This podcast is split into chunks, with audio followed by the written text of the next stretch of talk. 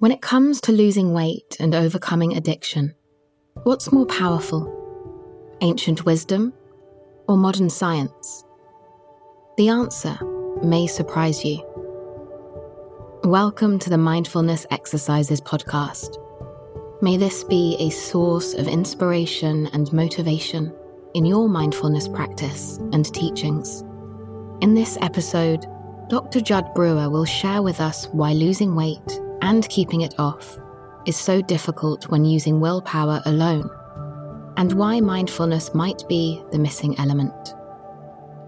When we use willpower and self control, we sabotage our odds of success. But when we lean into mindfulness and ancient wisdom, we find a new path to greater success. Dr. Jud is passionate about understanding how our brains work and how to use that knowledge to help people make deep, permanent changes in their lives. He is a psychiatrist and neuroscientist and author of two New York Times best-selling books, The Craving Mind and Unwinding Anxiety. Dr. Jud was catapulted into international fame with a viral TED talk on habit change. As Dr. Jud says, losing weight is about far more than just calories and exercise. This episode is brought to you by the Mindfulness Teacher Certification Program. To become a certified mindfulness teacher, visit mindfulnessexercises.com/certify. I thought I would give a little bit of kind of an intro to start and then we'll move into there's kind of a three step process that can help people step out of, let's say, mindless eating and into using mindful eating as a practice. Now, in medical school, I learned a formula for weight loss, which was just making sure you have more calories out than calories in. That formula is correct. It was correct then, it is still correct. Yet knowing this formula doesn't actually do a whole lot. Folks are becoming overweight despite knowing these formulas. You don't have to go to your doctor to know that if you eat fewer calories and you exercise more, then you'll lose weight. We can't think our way into weight loss. The cognitive control part of our brain relies on the prefrontal cortex, which is the youngest and the weakest part of our brain from an evolutionary perspective. And in fact, this is the first part of our brain that goes offline when we get stressed. As an addiction psychiatrist, there's this saying that I learned probably in residency, and some of you may know it. It's called HALT hungry, angry, lonely, tired. When somebody is hungry, angry, lonely, or tired, they're more vulnerable to relapse, to drug use. And that also applies to the spectrum of, you know, somebody's trying to make sure they don't eat sweets or eat sugared food or very processed food. Ironically, when they are hungry, their prefrontal cortex is more likely to go offline and it's harder for them to exercise willpower. In fact, in modern day neuroscience, willpower is seen as more myth than muscle. There are actual real arguments around whether willpower is a thing at all. And we'll talk about that more in a moment.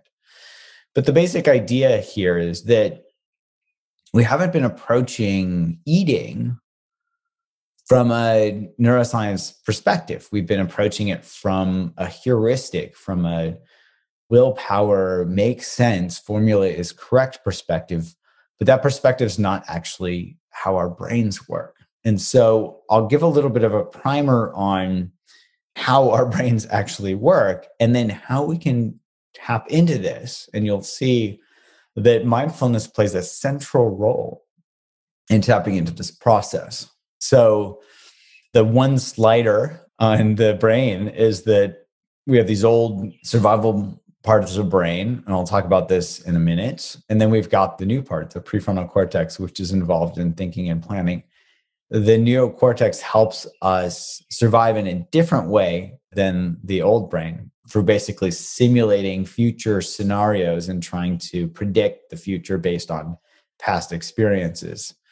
So let's zoom in on this old survival brain.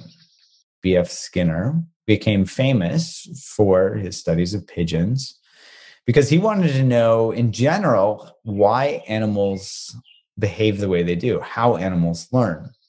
In fact, he found that he could teach a pigeon to win a cross court shot in ping pong for a food reward. Now, pigeons aren't particularly prone to playing ping pong, but they will play for food.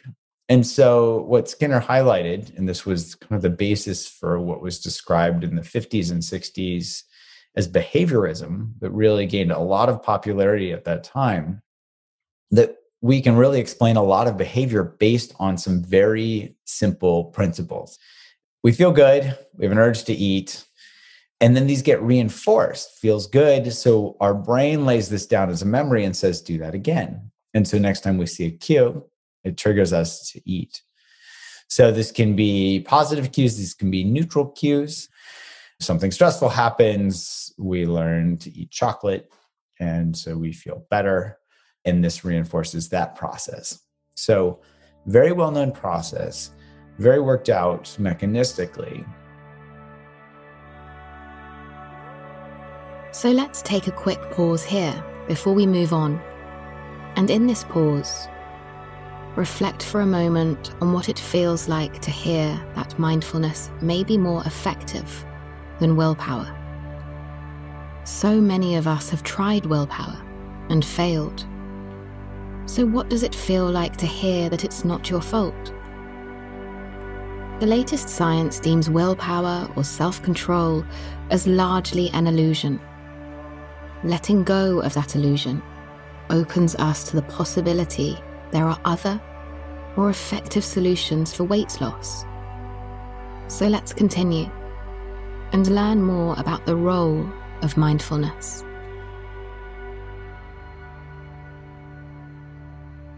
Now, if we simplify this to its essential elements, this reward based learning process has three necessary and sufficient pieces. One is a trigger, one is a behavior, and one is a result or a reward.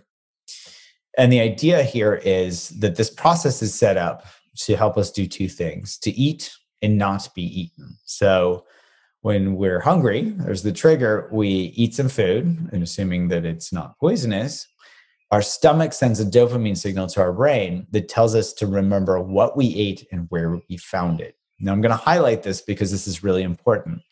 This is set up to help us learn where things are and what behaviors to repeat in the future. So, it's really a context dependent memory formation process. It helps us remember where food is. Think of our ancient ancestors out on the savannah, they didn't have refrigerators. They had to go find food basically every day. And they also had to avoid danger. So when they're out on the savannah, they find some food, their brain fires dopamine and says, Remember where this is. And then when they are out on the savannah, checking around to make sure that there's no danger there, when they see danger, this is the not be eaten part, their brain fires this dopamine pathway and says, Hey, remember where that is and don't go back there. So to eat and not be eaten.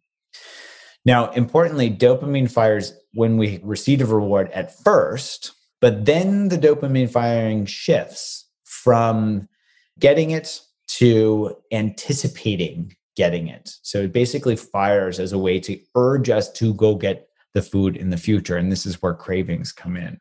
Dopamine doesn't just fire every time we get the food, fires the first time, and then that dopamine firing shifts from getting it, because we've now remembered where it is, to motivating us to go get it.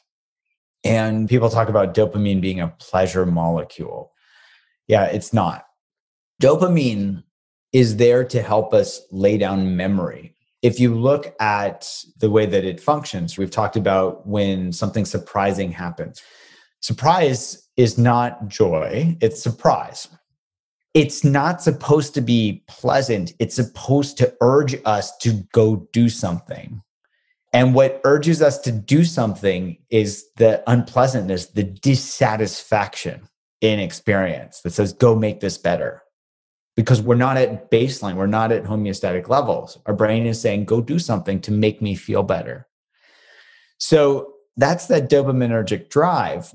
When we get caught up in craving, that's where suffering happens. That's not pleasure.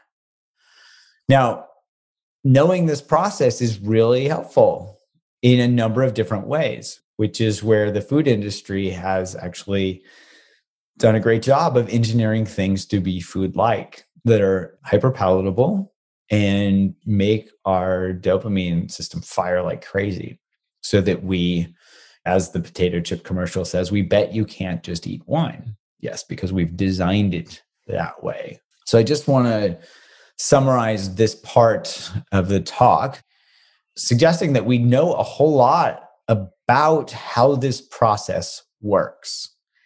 And if we know how this process works, we can use it in ways to get people to repeat the process over and over and over. There are two systems at play here. So, our body is set up for what's called homeostatic hunger. So, physiologic hunger, when we physiologically need calories, our stomach rumbles and says, go get some food. Okay, so that is homeostatic hunger. When we are out of balance, our body says, go do something to get more in balance. Yet, with this operant conditioning or this reinforcement learning process, we can actually learn to eat in the absence of hunger. And this is now called hedonic hunger. Hedonic, you know, just meaning the valence. If something's pleasant, we learn to do it again. If something is unpleasant, and we learn to eat to avoid that unpleasantness, we learn to eat that way.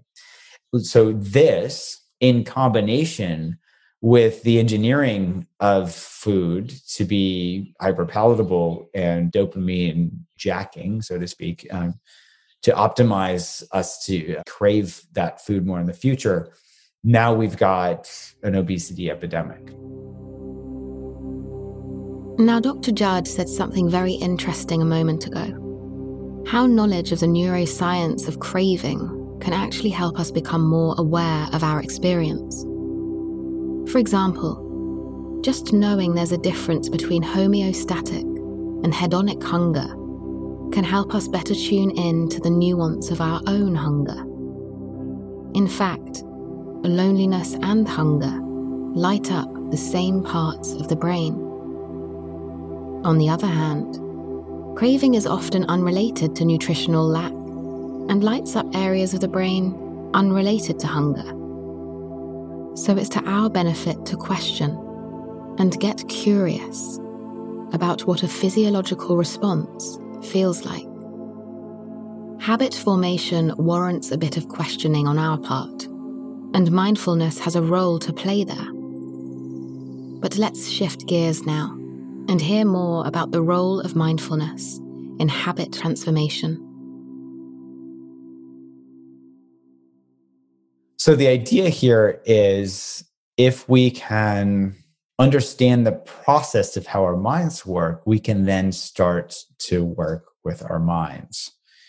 And this is where mindfulness comes in the way I like to think of mindfulness, you know, this paying attention from a mechanistic perspective, it's about helping us see when we are acting automatically, where we are reacting based on our conditioning.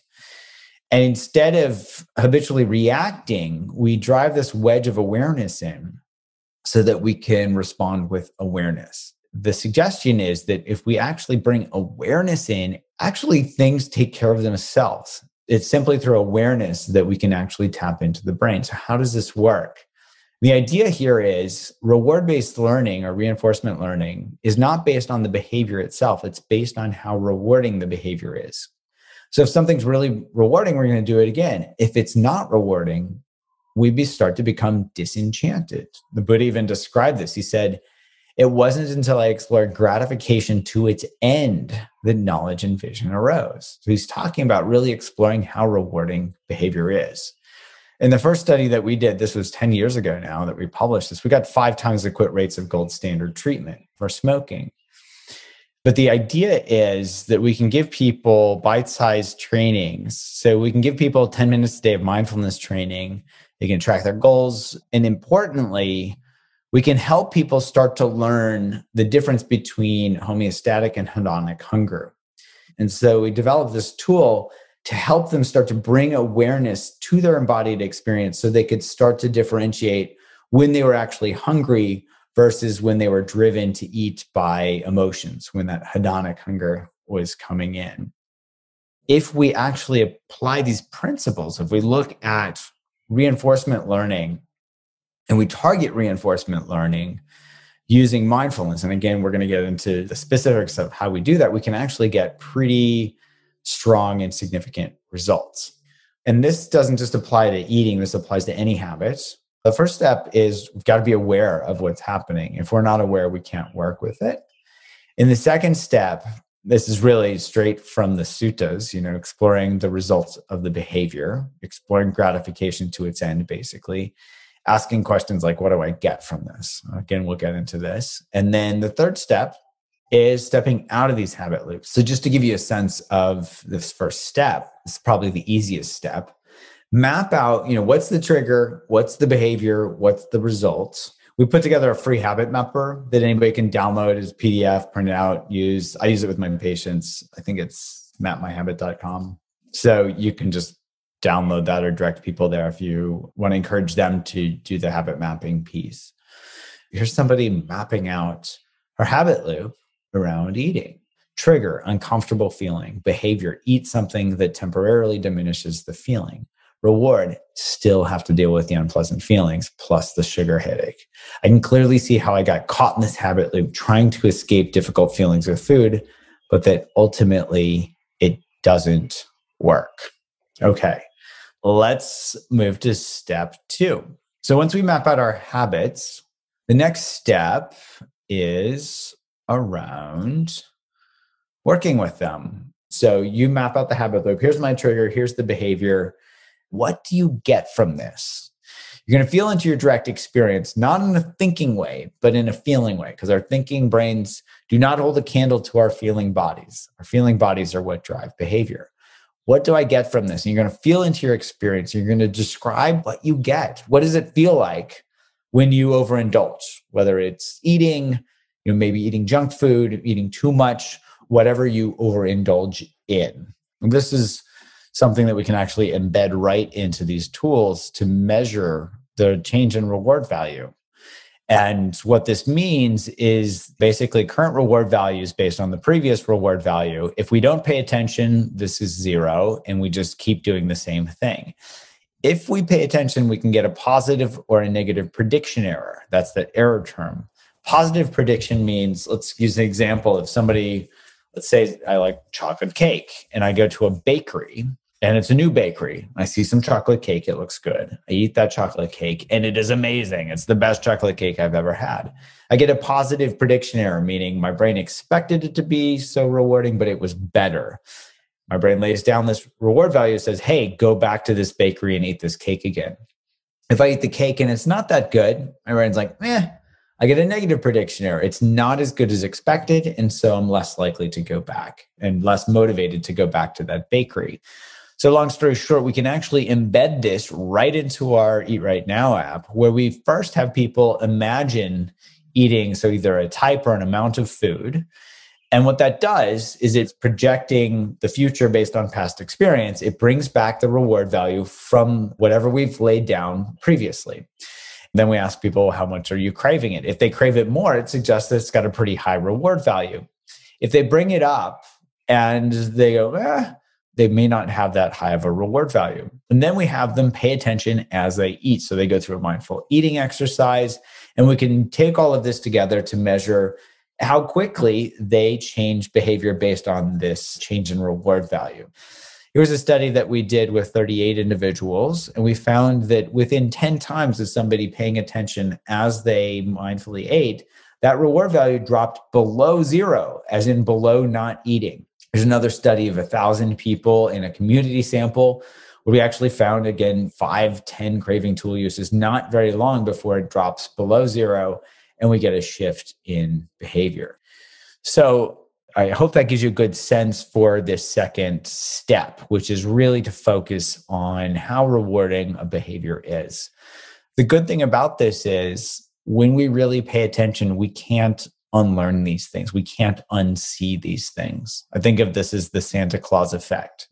Sorry to be Christian centric here, but if you imagine for anybody that take your kid to Santa Claus and they reach for the beard and you go, no, because you know, as soon as they grab the beard, the gig is up.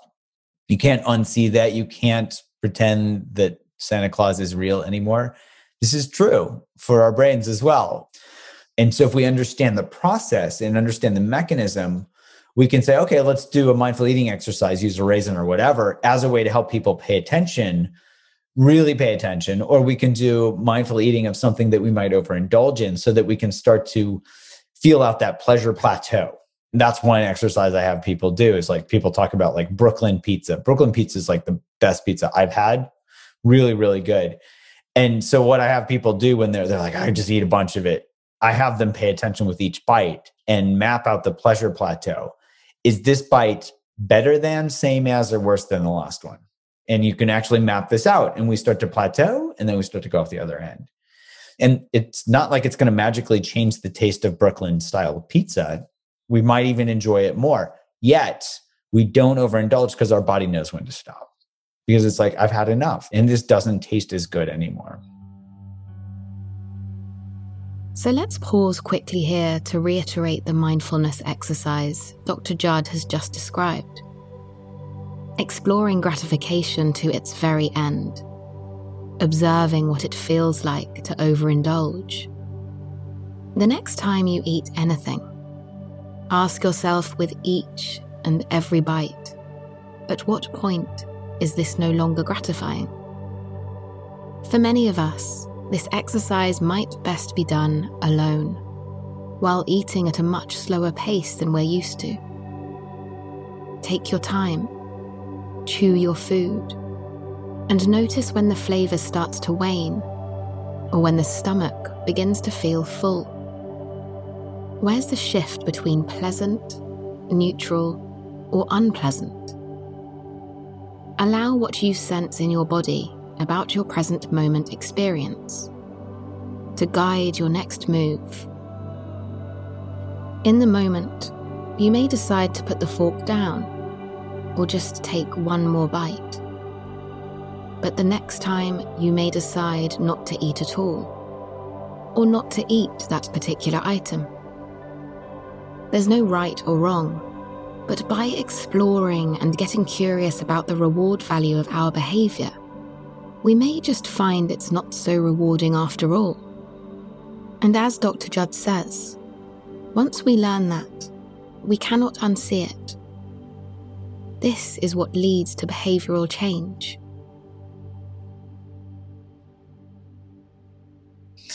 Let's jump right into this third gear. And I think of third gear as finding that bigger, better offer I talk a lot about this in the unwinding anxiety, but the idea is we got to give our brain something better if we become disenchanted with the old. And typically, what we go to is things outside of ourselves. So we eat some chocolate when we're sad or mad or bored or whatever. We smoke a cigarette. We go to social media. Sometimes we turn to internal things like worrying. But what these do is they become habituated and they just keep us in the loop and are just to do more. So here, if we look at awareness and that attitude of curiosity, what I would suggest is that actually the curiosity is the perfect substitute behavior because one, it is intrinsic, and two, we can always tap into it. We don't become habituated to curiosity. It never gets dull by its nature. And so, as an example, when we have an urge to eat, we can get curious. Huh, what does that urge feel like? And we can make that a mindfulness practice. Where do I feel in my body? We can do some noting practice. Is it tightness? Is it tension? Is it burning? Is it whatever? And in that moment, we're shifting from being caught up in that craving to feeling into the natural reward of curiosity itself. And in the process, we're stepping out of the habit loop. So that's really what this third step is all about. We're stepping out of the habit loop.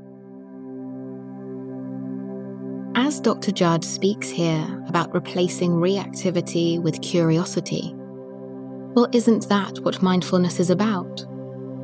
Not just in terms of habit change or weight loss, but in terms of how we all live our lives. There's a fascinating paper on curiosity and what's known as the self discrepancy gap. This is the gap between how we perceive ourselves and how we ideally like to be. And as it turns out, the more curious we are, the more we close this gap between the perceived actual self and the ideal self. So when we think back to willpower, our attempt at self control is perhaps an attempt to get closer to this ideal self. But it fails. Willpower situates us in a battle against the self. Curiosity and mindfulness behave differently. We slow down. We question. We explore. We become better connected to the self. So, what might that look like for you? To become curious versus reactive? And what might that require from you? Some of us need a daily, formal mindfulness practice as a reminder. For some of us, it might look like slowing down, inserting a pause more often. Perhaps question what it is that helps keep you mindful as we listen to Dr. Jud's conclusion.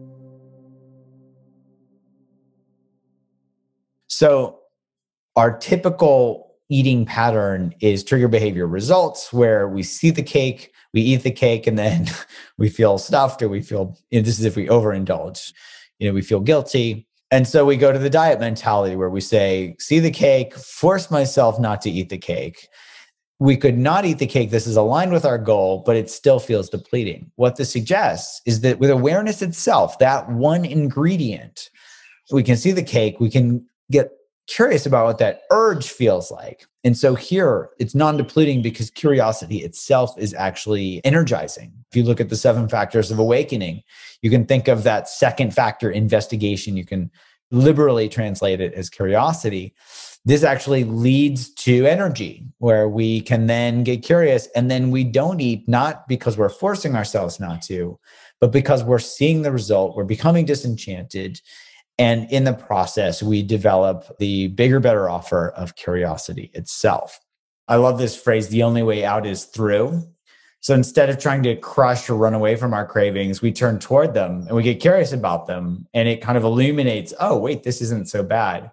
So I'll have folks set a timer when their craving comes on, because often people think, oh, this is going to last forever. Of course, no cravings ever lasted forever, or they would still have it.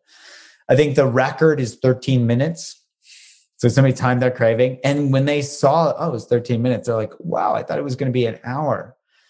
So when we turn toward it and explore the craving with curiosity, we see, oh, it's actually these physical sensations not so bad. And we can learn relatively quickly to ride out just about any craving. And the more we ride one out, the more empowered we become because we can see, oh, these are just physical sensations. These are just thoughts. These are just emotions coming and going, which is also a metaphor for this whole path for all of our practices. So, just to bring all of this to a close, what I would suggest is that we actually have this ancient learning system it's based on helping us survive. We know a whole lot about this, and curious awareness may be that substitute that we've all been looking for rather than willpower or some other forced based methodology.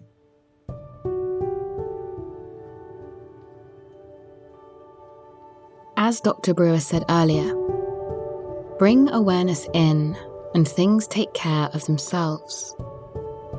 Maybe that's easier said than done, but we're here to provide you with all the tools you need for mindful living. You can also find Dr. Jud's behavior mapping tool at mapmyhabit.com. It's wonderful use as a mindfulness exercise, whether for overeating, smoking, or any habit you're interested in exploring and transforming. Has this episode been a source of inspiration or motivation for you? Leave us a review and encourage others to connect to the benefits of mindfulness.